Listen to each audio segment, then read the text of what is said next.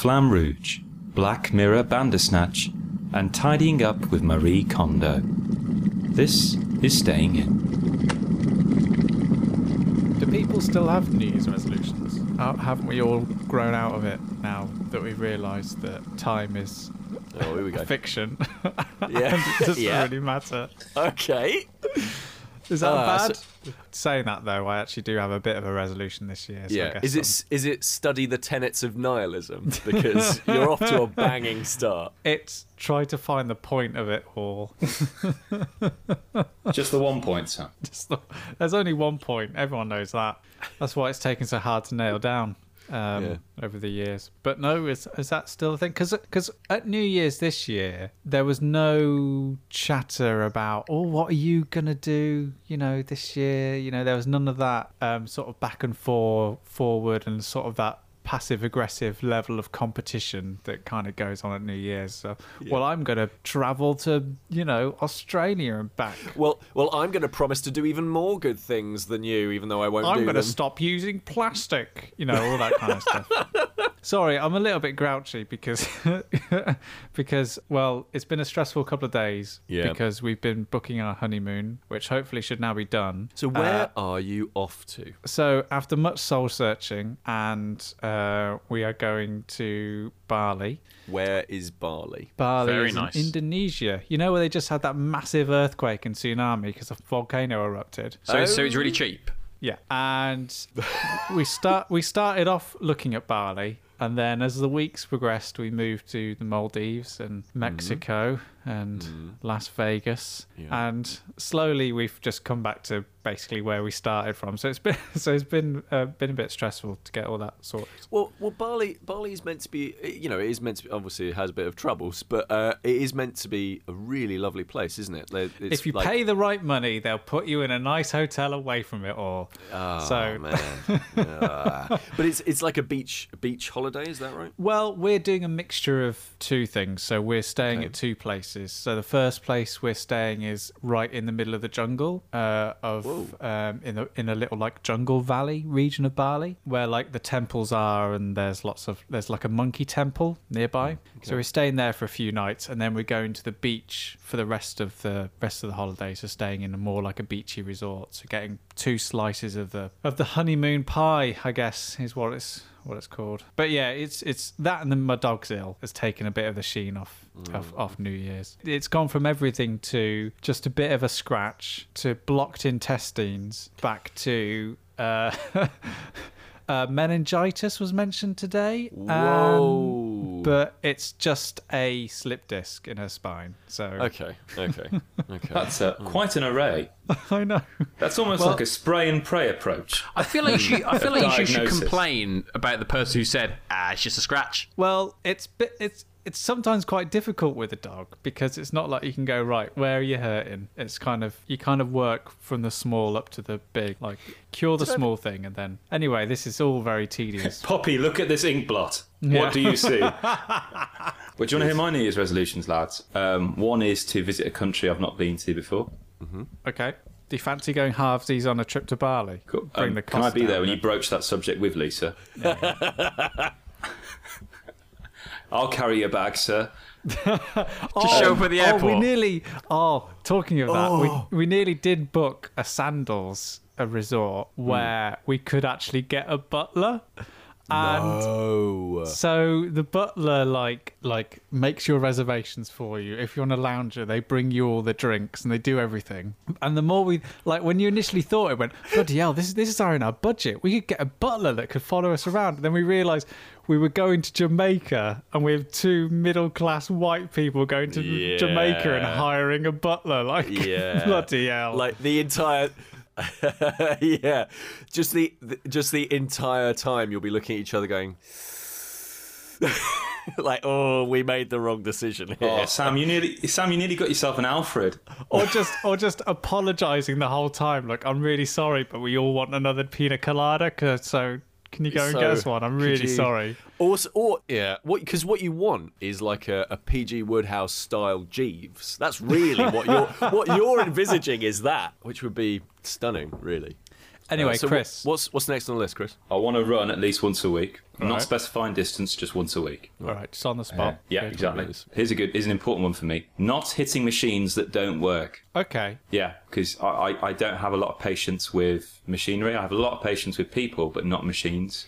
Did you know that's how Jack Daniels died? What? Jack Daniels uh, was trying to get into his safe with all of his money, and uh, he couldn't open it, so he kicked it. It gave him a blood clot in his uh, toe, and it, he died of a hemorrhage. I mean, I was thinking more my weighing scales in my kitchen, but yeah, it's not as rock and roll as that, is it? Really? It's not, You- is it? Pete, you really in this, Pete today. You really take us on a whirlwind of stories. You really are kind of the highs and lows. I know. You really I know, are. I know. Next time I have a JD and Coke, I'll think about that story. I'll, I'll, I'll charge my glass. Yeah. and I like the way you phrase that story. If it's some sort of famous American parable, like he kicked his safe with all his money in it. Um, a last one is to meet with you guys at least three times this year. well, it's definitely going to happen once. Uh, twice. Sure, it'll happen twice because I mean, there's Oh no, twice. Yeah, twice. Yeah. Yeah. Sorry. so yeah. I mean, de- well, yeah, no, that's that's definitely going to happen. That's that's uh, b- bump it up to four, mate. Bump it up to Okay, four. yeah, might do that then. I can't. I don't. I, mine is basically New Year's resolutions, aka calm the f- down and relax. Uh, so uh, that's really what I'm trying to do. That and also somewhat antithetically climb another mountain. Uh, so like, is these these two sorts of things. Like, yeah, I, I'm I'm trying to do much less this year, much much less, and just focus on a couple of nice things that bring me joy.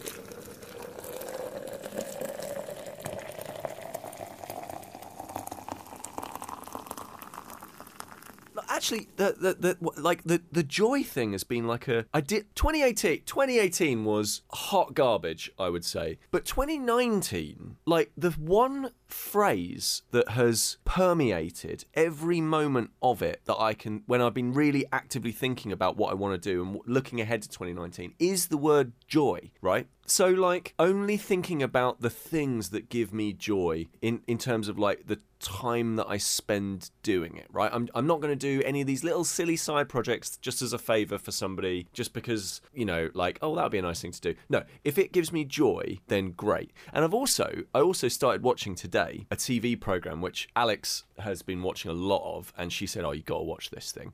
And it's, I can't remember the name of it, but it's, it's on Netflix, and it's this TV program where these two nice Japanese ladies. Tidying up Marie Kondo. That's the one. Yeah, I, I've, we, we started watching that on the weekend. So basically, yeah, it's a program about how to tidy up, and it sounds really banal. It as a sounds awful. Yeah, But these these two nice ladies turn up, and this one of them, it's that what's her name, Marie Kondo. Marie Kondo. Yeah, Marie so Kondo. she's um, she has this she like, pervades philosophy. of it. Yeah, she has a philosophy of tidying, right? Which again, we're only thirty three, but there's a philosophy of tidying, and I was like, nah, this this this won't interest me. And I started watching. it. I thought, yeah, this idea of like only keep the things that bring you joy, right? It is such a. I've been reading. Um, one of the things I, I don't really talk about in the podcast is I, I read quite a lot of um, haiku, and a lot of that is tr- uh, looped in with the Japanese tradition of Zen, and that also is is about thinking about moments of emotions, right? That's what haiku is all about. It's about capturing these little moments, these ess- this essence of emotion in a very small amount of writing, and then linking it with a couple of other things to actually make it a proper haiku. And it to me, this this uh, Marie Kondo, like it feels like a very Asian way of approaching something like just tidying the house. Like it, it definitely comes from that like Eastern intellectual tradition of like thinking about like the spirit in which you do a thing. Like there's a, there's a bit where she like thanks the house and thanks objects. That's it. So for every object you get rid of, you're deciding to give away because you've accumulated so much stuff. She asks you to thank it. There's also very detailed and actually inc- incredibly useful information and infographics on how to fold things. And for those listening to this, they're thinking, okay, this is not the demographic that I thought this podcast would be for.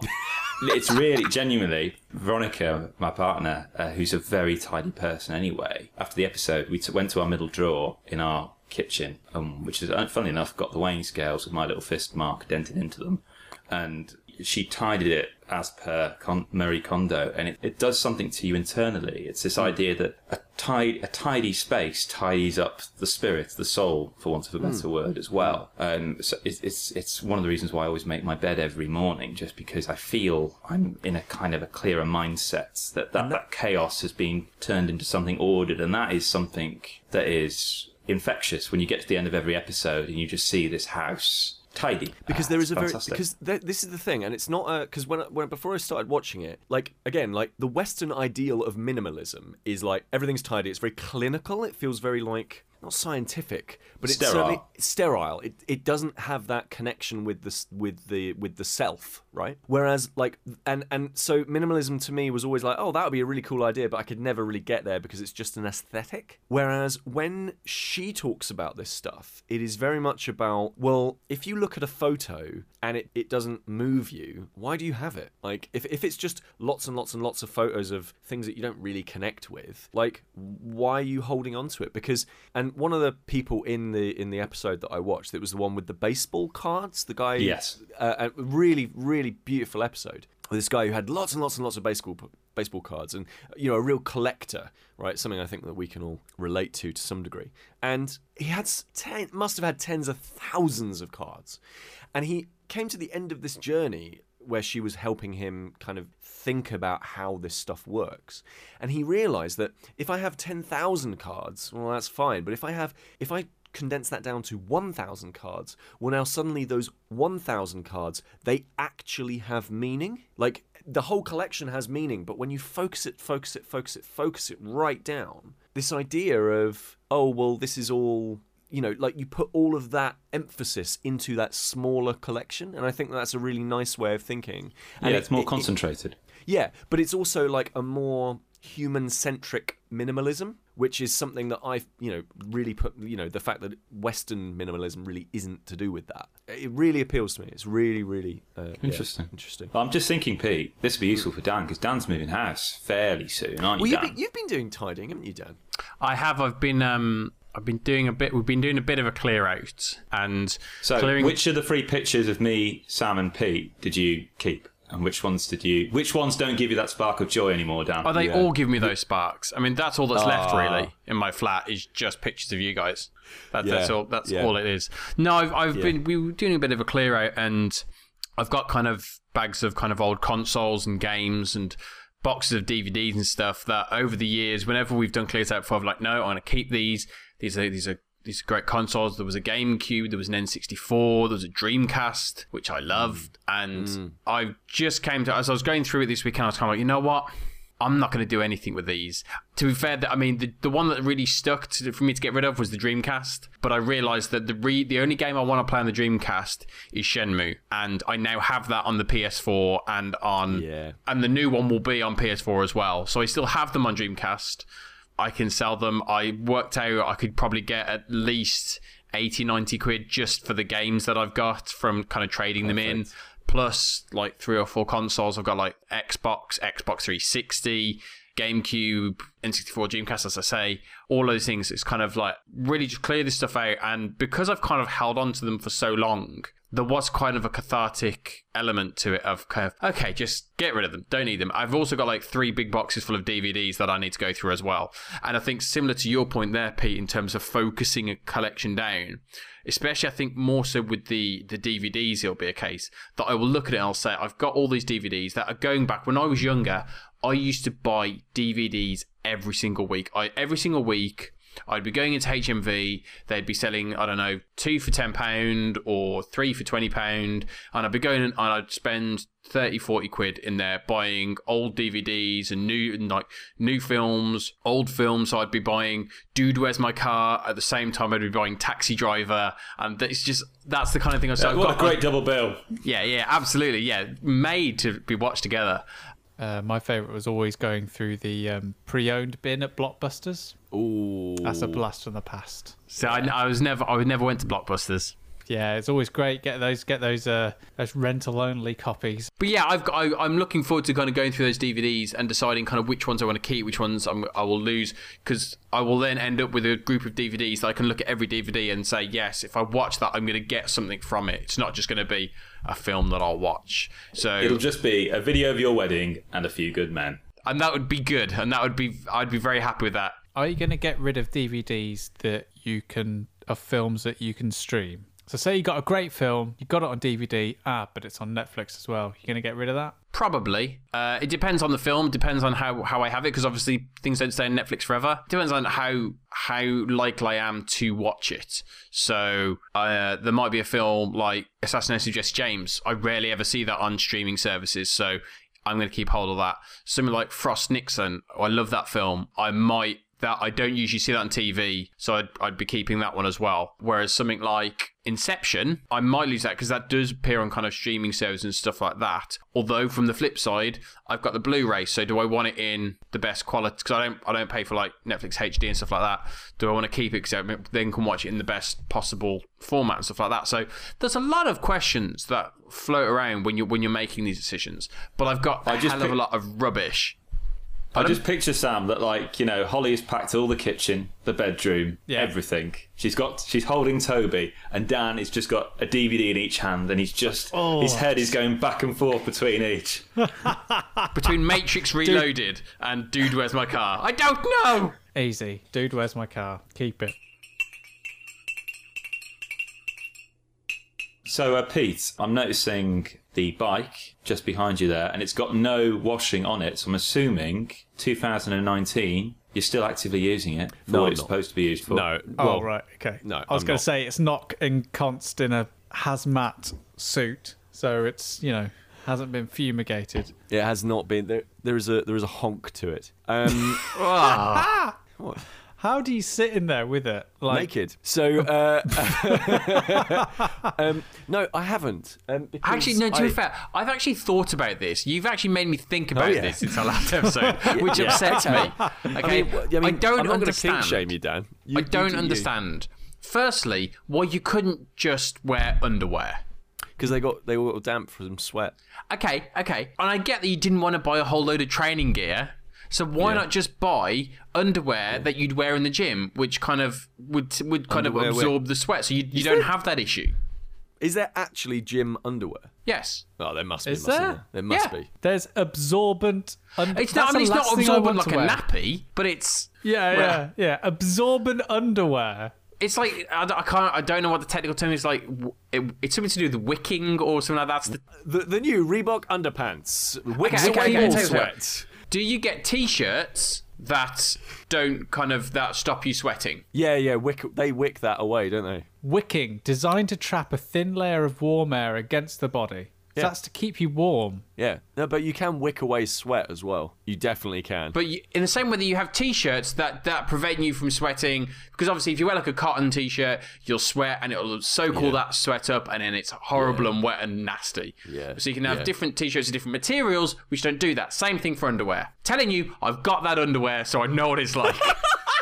But I don't understand. What I don't understand is when I go and work out, I wear my clothes, I sweat in the wash. Yeah. Like what? So why do I need something that's going to absorb all that? Because I'm just putting it in the wash anyway. So because Or- it doesn't or- then get or- gross and smell and horrible. or do it au naturel. exactly, you've not got that problem. then you're fine, aren't you? Uh, so yeah, no, I haven't been doing Sound that. logic. sound logic. So, um, I guess, uh, uh, do you thinking of speedos? Anyway, let's anyway.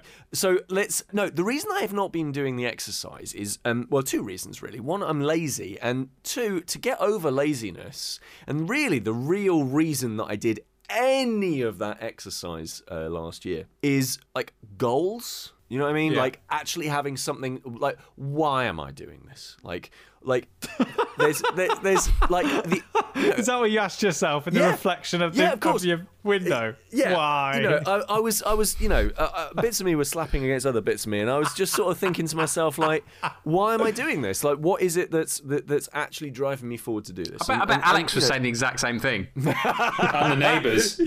and the neighbours.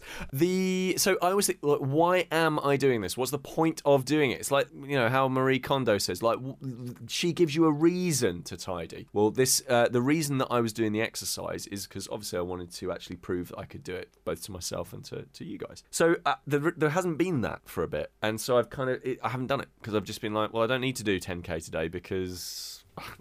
because Why? like because why Uh, this is. I think this is. And I think it's for that reason that we knew that we wanted to continue some sort of challenge, some sort of motivation going Yeah. into 2019. And we asked some members of our wonderful community to come.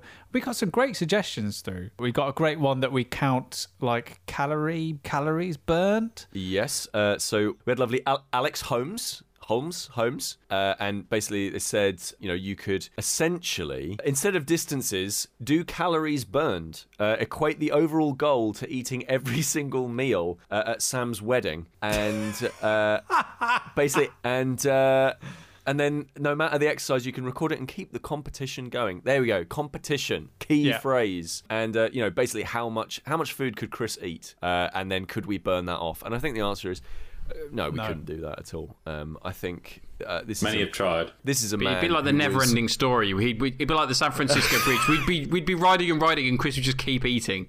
This is a man who was almost kicked out of a gala event where they were serving free food because he ate too much. This is the guy who, at an event where they were giving out pizza, hunted down the waiters who were giving out the pizza for more pizza. Kris, at my wedding, right, everything's getting served in bowls that are for the table, okay? for the table. the starter, right, is a sharing platter for the table, Kris. I, I like the idea. I like the idea that Chris goes up to a whole hog roast, pulls the whole thing off, and just like wanders around. Like, oh, it's brilliant that they're serving finger food, isn't it?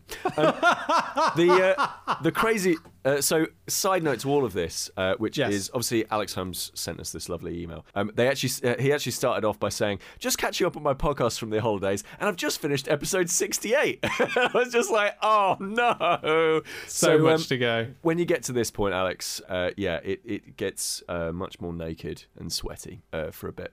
But I'm glad you've caught uh, with all that stuff.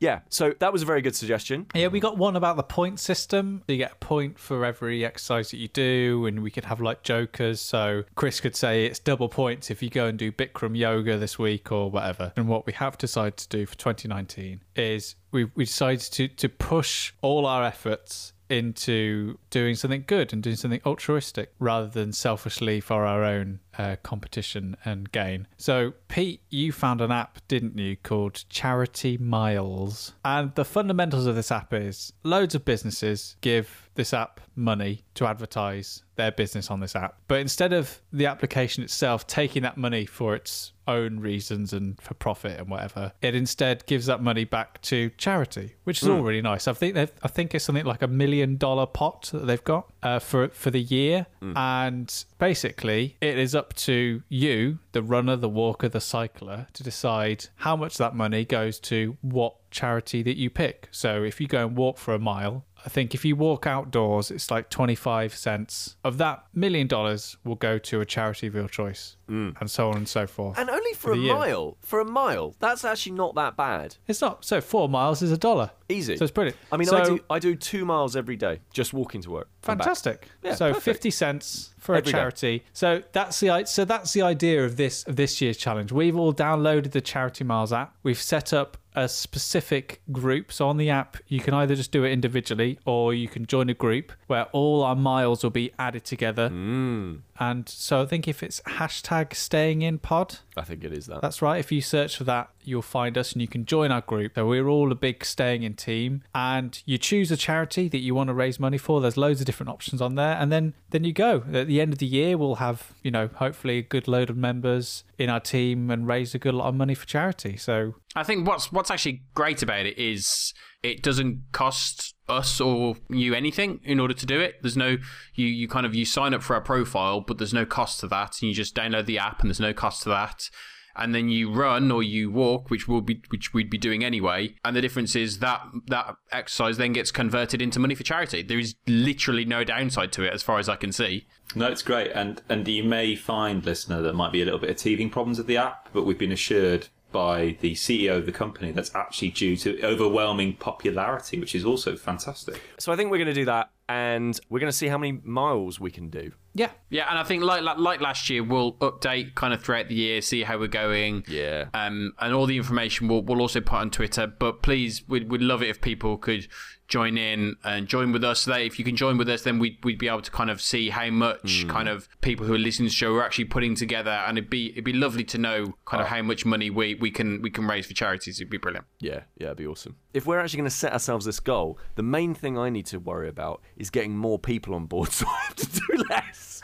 Yeah. But say, Exactly. Pete, yeah. you, So- better, you better take the stabilisers off your bike. Yeah, yeah, Pete. Because the one aspect that you can't record is indoor cycling. I know, I know. This was your oh. idea. We were really struggling for for an idea for the challenge. We were really kind of trying to find that little nugget, and then Pete, you found the app, and we all said, "That's it." So we'll put we'll put the deets on the soch and We are 33. I forgot Sam is the most street out of the four of us. Yeah, and Kris and Kris will have all the information you need at the end of the podcast. Yeah. So Yeah. deets on the soch and on the down low of this podcast you'll get more details as well. But charity miles hash, hashtag staying in pod. This year, the Yeah. game that keeps my dad busy. I found. Uh, oh, right. Before sa- I say you this, said that Kris- sentence very oddly, as if to put quotes around the word game. Is it video or board? it's pen and paper. Ooh. So Is it so Hangman? um no close. So yeah, so over the Christmas and New Year's period, I've had the joy of being able to play several uh, few new board games that I've not played before. One of them was when I went to go and visit my dad. Now, quick, Sam's dad stories. Right? Okay. yeah, Hang on. yeah, So yeah. very briefly. Go on. So went down to my dad's for Christmas and gave him a quick ring before he went down. I went, Dad, we're passing a shop. Do we need to go and get any alcohol or food? And he went, Don't worry, I've got all the alcohol. I've got the special cider that your brother's girlfriend loves. I've got wine. I've got gin. I've got beer. Brilliant. Beautiful. He's on got it. Got food. He's yeah, I've it. got food in. And I went to him, Dad, do you remember that Lisa and I don't eat meat anymore? And he went, What? Not even chicken? No, Dad, not not eating chicken.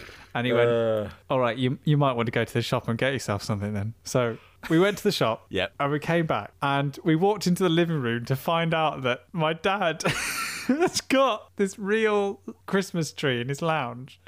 But it's so tall, it's just wedged into the corner. The top of it's like bent over. National Lampoon style. and with everything my dad does, the logic is always 100% perfect. waterproof. Yeah, yeah. Because he, because he went, we were just like, oh, that's a that's a big one, Dad. He went, yeah, wedged in at the top. That's not going to fall over. It's like, well, It's true.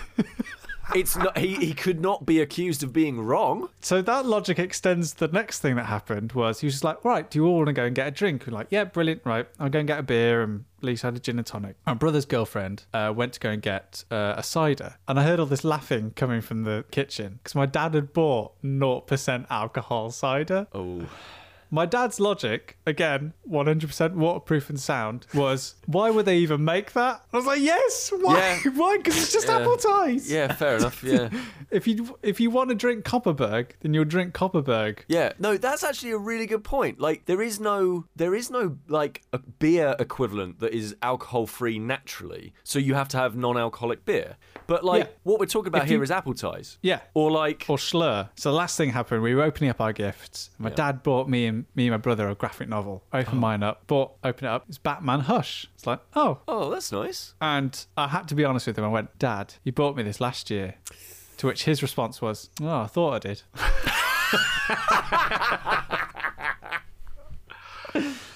Uh, but, but anyway, to the point in hand, I Yeah. love my dad. Yeah. Um, we played, when we were down there, one of the Mattel escape room games. Okay. So we've played before Exit the Game and Unlock, and we've had brilliant uh, success and love for each very cheap and disposable escape room simulator games. But this is like the big box one from Mattel. So this is like, must be about 20, 30 quid. It comes in a massive box. It's still all one use only, uh, but it also comes with like plastic locks and little plastic like uh, key dials and number locks and all this kind of stuff for you to like. It's a lot more tactile than the the Exit and the um, uh, Unlock series has been before. And it was all well and good, but we found out then that oh, my dad loves a crossword. Really? He, he was. There was one puzzle where we had a crossword, and he was there the whole like you've got an hour to escape. Stand and it- aside.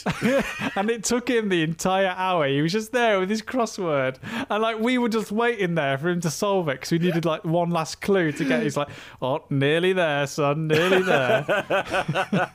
but as as an experience, I genuinely would, wouldn't recommend it. I think the exit games, especially and Un- Unlock, have that corner of the market covered, and I think it's a bit to get down on it a bit. I think it's a bit of a waste what Mattel have done because there's so much in that box, so much plastic and so much waste that you're making, and, and money that people will spend thinking it's Mattel and it's a quality product when really there's better things out there. But the true best game, new game that I played over Christmas and New Year was Flamme Rouge. Thank you, Mr. Kris, for for bringing this peddling its way into my heart.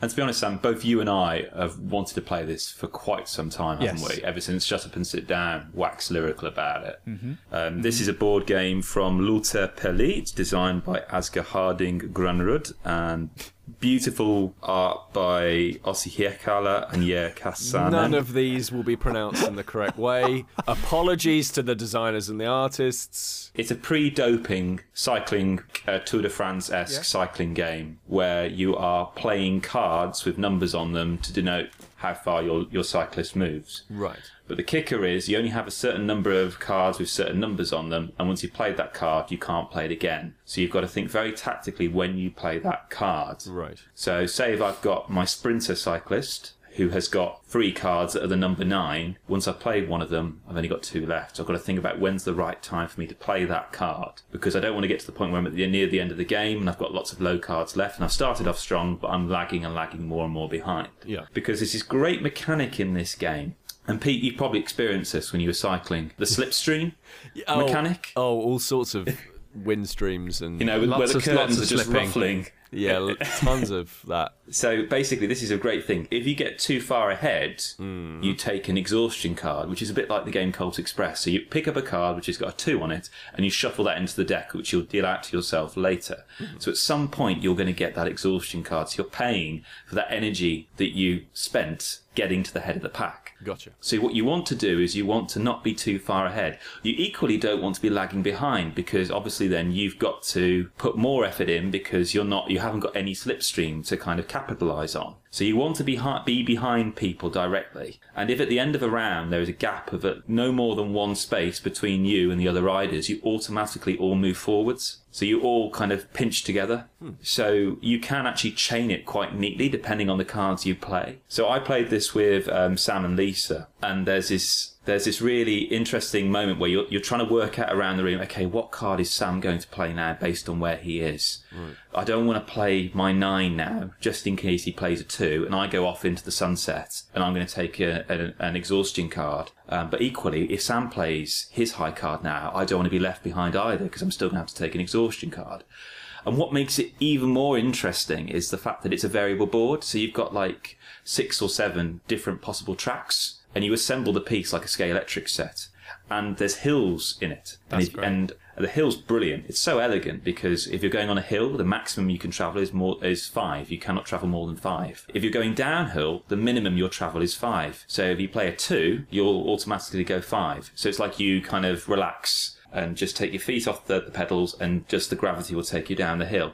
But knowing when to play those cards is key. And it, it and generally it's been beautifully designed this game because you think I'm running out of cards, I'm running out of cards, and you always make it. Because even if you use up all your cards, you're still going to accrue enough exhaustion to get you past that finish line. and it has just enough of what makes road race cycling exciting as well. Road race cycling is kind of one of those sports. Say, if you watch a Tour de France from the start, or you say you just just sit down and watch a whole like stage from start to finish, you understand a lot more about tactically how it works as a sport and how the teams work genuinely to help one person in the team through. So, like by using aerodynamics and, you know, like wind resistance and like general tactics of how they move on through the stage, most teams operate in a way that they'll be working towards getting one rider in a position at the end of the race so one person can win it. And Flamme Rouge takes that as a mechanic and puts it into the board game. So, as an experience, it makes it very even. You're never far behind for long, and you're never far in front for too long either. Like Right, okay. because because it's using those things like exhaustion cards, and because it's using those things like slipstreaming,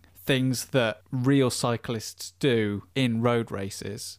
You, as a player, you never feel like you're too far behind. You never feel like you're out of the running, and it keeps up. And that tension ramping goes on and on and on and on. The the sort of the game that I closely resemble this to most is is K two, Okay. and the reason why I prefer this over K two is just that K two there's death. Like you can literally just kill your character on the mountain if you're if you're not careful about the cards you play. Whereas in Flamme Rouge, you just get a little bit exhausted if you get a little bit ahead of yourself. So you can easily sort of mitigate that part of your play because you realise, oh bloody hell, I'm getting exhausted. I better rest. But also that's a legitimate tactic that they use in road races. So one of your team will go ahead, therefore pulling the other players into that sprint, tiring them out. So your other members of the team get an easier ride, or maybe they can ride off the back of the slipstream of the team that are going ahead being pulled along by your front racer. So those little things that it does with the the true tactics and true mechanics within road cycling put into a board game and using that theme and playing with it is just exemplary. Like I love it and it's so simple. Yeah, it's so simple as you say, Sam. It's completely elegant. And in honour of you, Pete, because you've got this buildable track, I'm going to build and design a track that will be a homage to your Vienna cycle route that, that we did last year. ah. And we'll call it the Wellington Pass. Yep. And it will just be one big uphill and one big downhill. Yeah. Sam, thank you very much again for your Halloween gift, Until Dawn. Finished it. Very scary, very unnerving. There's something about choosing your own adventure that at the time really I found quite almost crippling. This the, the, analysis paralysis of it really. I'm not a good decision maker and as a consequence I didn't do as well as you did in that game. And I Did thought I got shot of it. No well well I'm yeah I, I no I didn't. Um, most of them did. Um, I got a bit reckless. The last decision of the game and this is not spoiling anything last decision of the game I got a little bit impatient Oh, and didn't realise that I wiped out all five of them basically. Uh, I'd done so well. Uh, uh, I'd done so well at that point. I'd been very cautious, very pensive, which again causes problems, which I didn't Yeah. realise. But there was something about that choose your own adventure narrative that even though the game really, really unnerved me massively, like it still lingers with me, some of the images in that game are really, really horrific. It went into areas I didn't think it would go in terms of just these sinister kind of ideas. But then when I finished and I realised all those wrong turns I'd made, I thought, actually, I want to go back to this. I want to see what I would have done differently. But it was too late. I deleted the game until I went onto Netflix. What did I see before me? But another choose your own adventure narrative. We're talking a Black Mirror. What's it called? A special events episodes. A Uh, one-off. Well, they ju- they just they labelled it as Black Mirror, an interactive film, Bandersnatch. yes. Um, do we need to explain what it was? Because it's been heavily marketed and I, talked I, th- about. I think it's worth it because like I didn't really know all that much about it until a couple of days ago. Well, I think a lot. Of, I think that's the case for a lot of people. A couple of people I've spoken to, they've kind of because they haven't seen it and they've kind of said, "What? What is it? How does it? How does it even work?" It is a film. The basic story is probably about an hour, but it can go longer depending on how yeah, long. forty You, minutes to an hour. yeah, depending on how long you play, it could be much shorter, could be significantly longer. And it's a story that uh, revolves around a young guy who has come up with the idea of creating a choose your own adventure video game based on uh, the book Bandersnatch. Now, my understanding in kind of real life, Bandersnatch was a game that was tried to be made or something like that. There was there is a history of a game called Bandersnatch. I think I don't know details, but I'm sure hmm. I've heard that somewhere. Um, I don't know about that. It sounds like a Lewis Carroll character. But the, doesn't but, the, but the story is basically about this guy developing this game and trying in the in the time frame of the show and the kind of the period of the show. This would have been it would have been a very old game, but it would have been kind of cutting edge in terms of games that didn't do this kind of thing before and like branching narratives and different stories and all that all that all that chaz. So that's kind of the, the story plays out of him trying to create this game and actually kind of losing his mind almost as he plays it and as it's working against him and I don't want to give too much away because because the idea of it is that it, it kind of replicates within the story the the book his game is based upon Bandersnatch and the author who also went a bit crazy trying to create the book of this choose your own adventure. So that's kind of the story, and then throughout the film, at various points, the the action kind of freezes. It, doesn't freeze, but kind of an option pops up on screen where you get to choose between two outcomes of what's going to happen next. What do you want the character to do? So it eases you into it at the very start. The boy comes downstairs, says hello to his dad, sits down at the kitchen table, and the dad says, "What do you want for breakfast? Sugar puffs or frosties?" And a little bar comes up and says, "What do you want? What do you want?" And that's all that is is to just tell you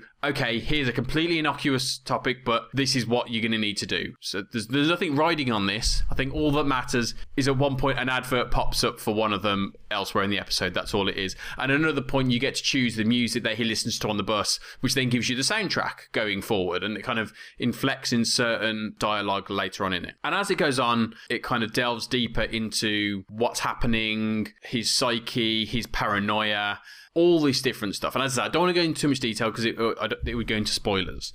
I really enjoy it. I mean, I'm a big fan of Black Mirror anyway. I've watched all the episodes. I think when it first came out uh, on Channel 4, I really enjoyed it because you could watch one episode a week. When it came out on Netflix, I kind of binged watched it a little bit and it became too much because my I was like, it's too heavy, it's too dark. I need a break from these. And me and my wife both had the same opinion that we we literally took a break from it and we went back to it probably like eight or nine months later and then watched it watched episodes slowly kind of one at a time and we we loved it again then. And this kind of came out of the blue i think this this this episode this Bandersnatch kind of interactive film it did kind of come out of the blue um, and it, it, it's not within any of the previous series. It does it is a standalone. But i really enjoyed it. I think there are i felt some flaws. I think it's it's kind of constrained by use by having this device of the interactive film. But i really loved some of the things that it does with the ideas and the story and kind of the areas it takes you. And there are certain classic kind of charlie brooker the writer classic charlie brookerisms that very much kind of as a, as a nod to the audience and wink to the audience and it kind of fits in with everything else that he's done Kris what did you think of it Um, this piqued my curiosity just because there's a really interesting cast in this. You've got Fionn Whitehead, who was the lead in Dunkirk. Um, you've got Will Poulter, who's a young actor that I also really, really like as well. And it had an interesting concept around it. You know, it's set in 1984, is it? If memory Yes, serves me so. correct. A a decade I quite like in terms of, of the 80s, in terms of its music and things and its culture. And there's a, there's something very interesting about this premise of choosing your own adventure in this kind of medium, which, let's be honest, it's been around for a while in dribs and drabs. I, I mean, I'm not sure it was entirely successful. I think in some respects, Brooker,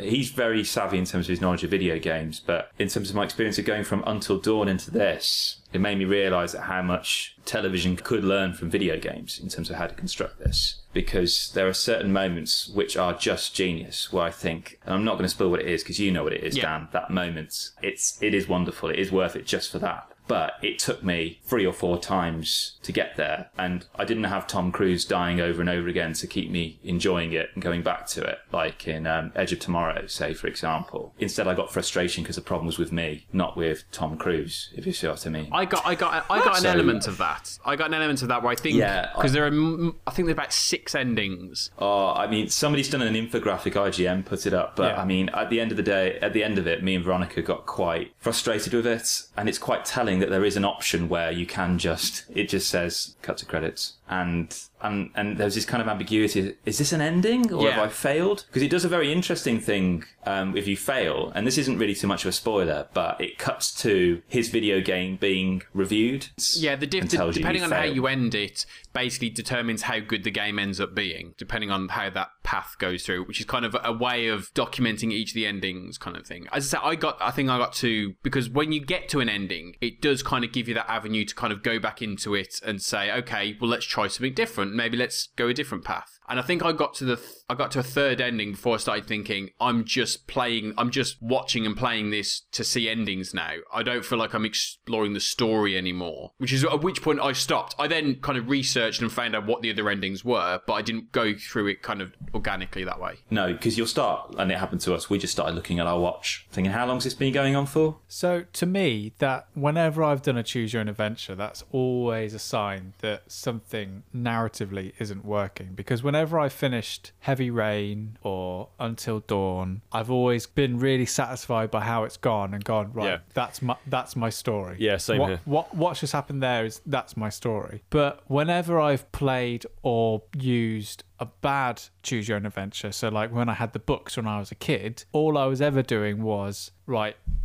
go to that page or I'm not really happy with that. So Yeah, I want to scroll back and I want to choose I want to choose that, which is a sign to me as a as a player and as a as a story and you know as someone in being interactive with the story that the narrative isn't working because I'm not feeling fulfilled even when something doesn't go the way I'd hoped if that makes sense. So like in Until Dawn, I messed up at one point and a character I really wanted to keep alive, I killed off but because of the way it was done and how it fitted into that narrative, even though that decision I didn't like and I didn't want, and it took the story in a direction that I didn't want, I felt fair enough. That's been well played in the narrative, so I'm happy with that decision. Yeah. and where it's I gone. agree. I think if they if they'd made it a thirty minute episode, but you could not go back, and every every outcome was always thirty minutes long, so I, that would make me want to go and rewatch it again and make a different choice. But the fact that I could pick and choose which bits I went back and forth on meant that I could have easily dragged this out to be three to four hours long if I wanted to. It was. Uh, I in think. terms of I think what it was missing was a defi- a defined end. So when you actually fin- when you actually cut to credits, it comes up at the end. It's the end,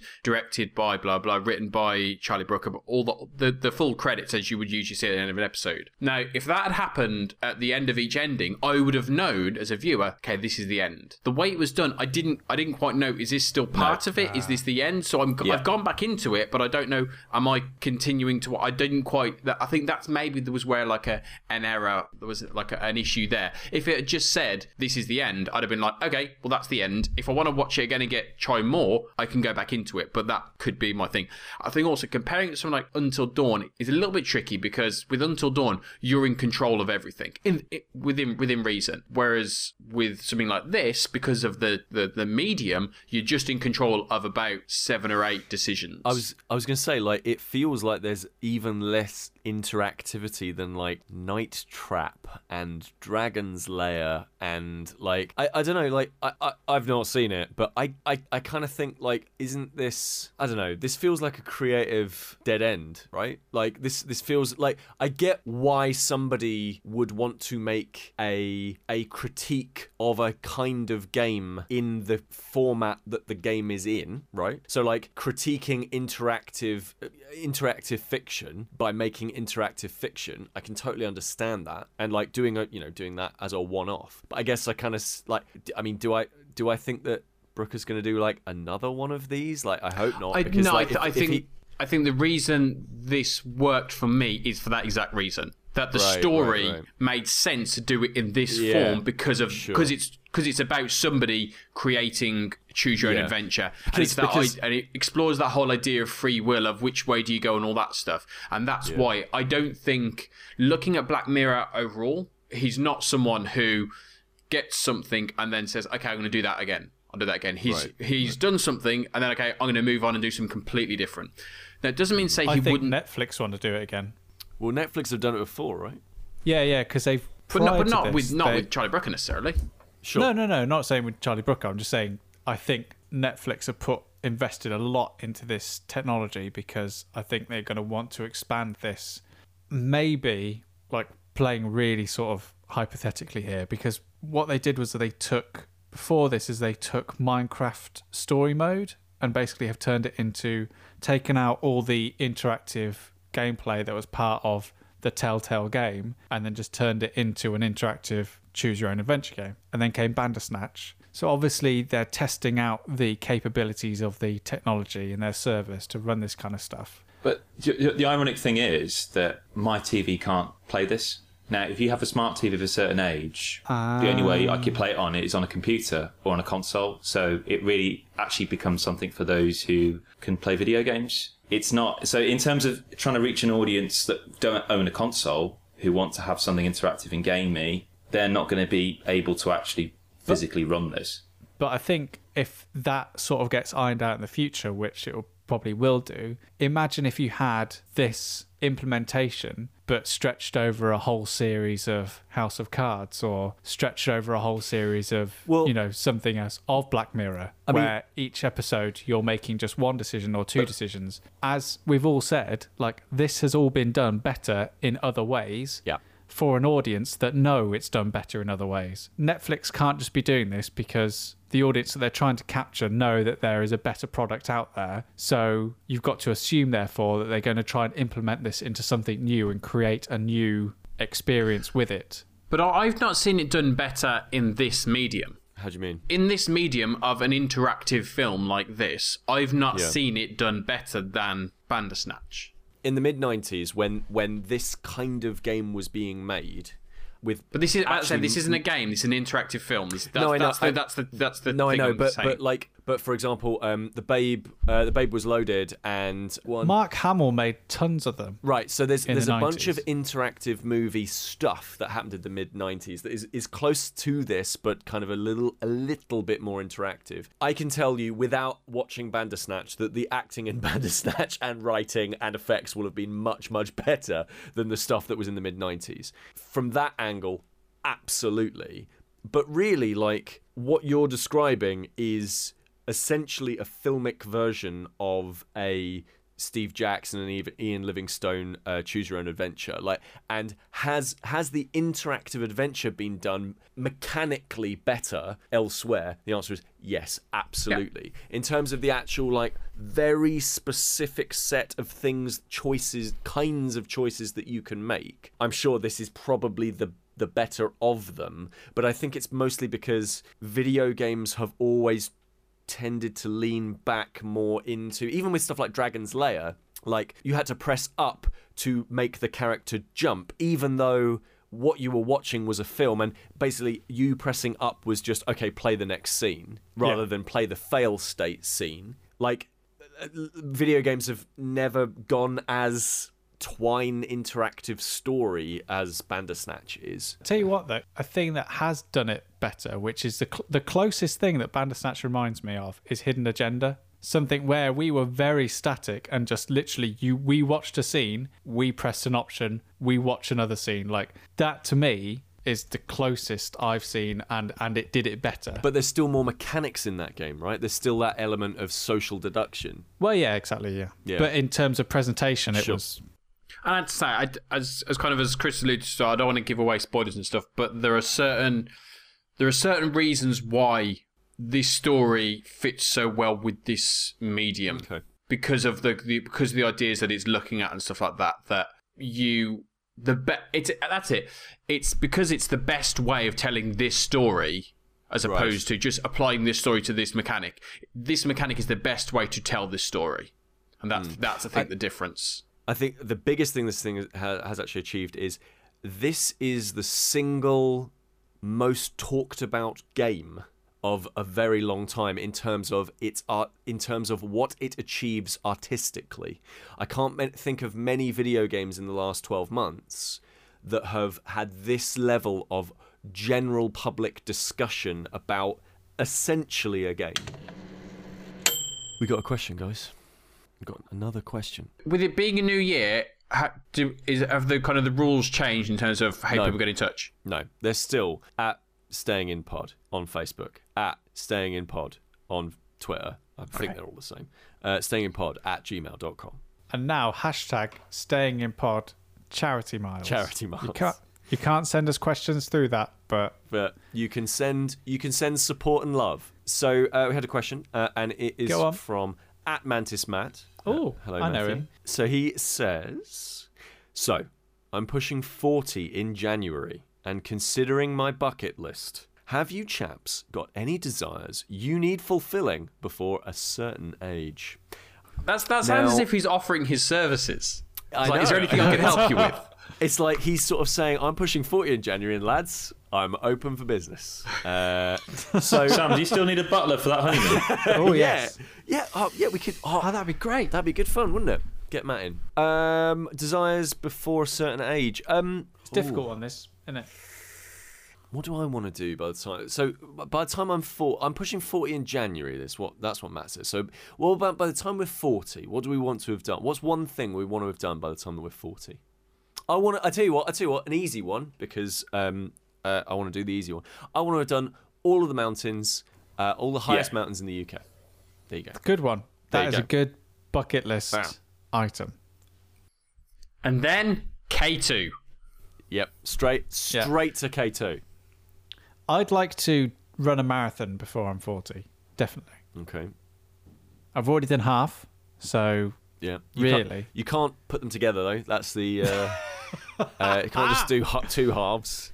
These are very exercise focused achievements. Isn't all right. Okay. I I also need to complete Metal Gear Solid 5 at some point. Oh, well, that will take until you're forty. Yeah, marathon's probably easier. The only ones I could think of were kind of like location based of wanting to visit places and stuff like that. Um, Where would you like to visit? Yeah. Dan? Where would you want to go, man? I think that I think that what I'd like to do is I'd like to stay in a fancy hotel in New York. I think because I've always wanted to. I've always wanted to go to New York. So me and my wife, we've always wanted to go to New York, and I think I'd mm. want to do it and do it right and just kind of spend a load of money and stay in a really fancy hotel.